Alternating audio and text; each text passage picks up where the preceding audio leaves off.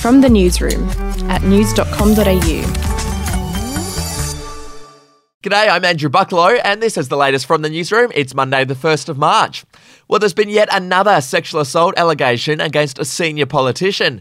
Liberal Senator Sarah Henderson said she received an email from a woman accusing a federal Labor MP of rape. Ms. Henderson has passed the email on to the federal police.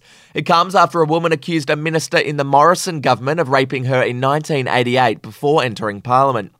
Overseas now, and Donald Trump is set to make his first public appearance since leaving the White House today. He's set to speak at the Conservative Political Action Conference. He reportedly plans to slam the Republicans who turned on him in his final days of office and could reveal plans for his political future. To sport, and legendary commentator Bruce McAvaney has called an end to commentating AFL games. After more than 20,000 matches, he's decided to reduce his workload. Bruce will continue to call the horse racing, though, and will be a part of the commentary team at the upcoming Olympics if they ever go ahead. We'll be back in a moment.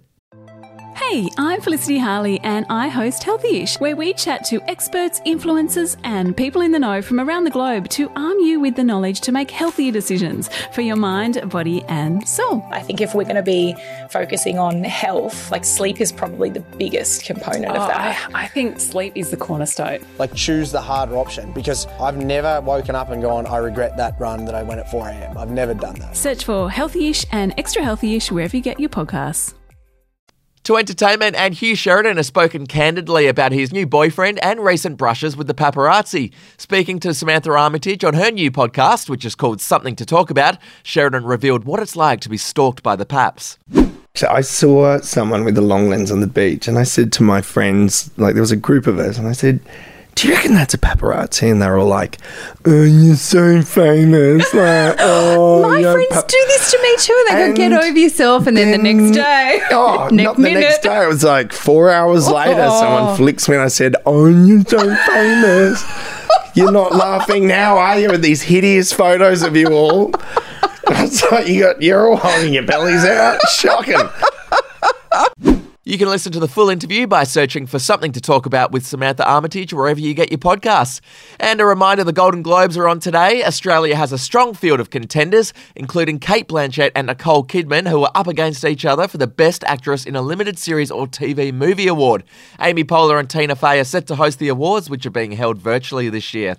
And if you'd like to win some money, all you've got to do is have your say in our cost of living survey, and you'll be in the chance to win a share of $2,000. You can enter now at news.com.au forward slash win. That's it for this episode of From the Newsroom. I'll be back in the afternoon with another update. Your update from news.com.au.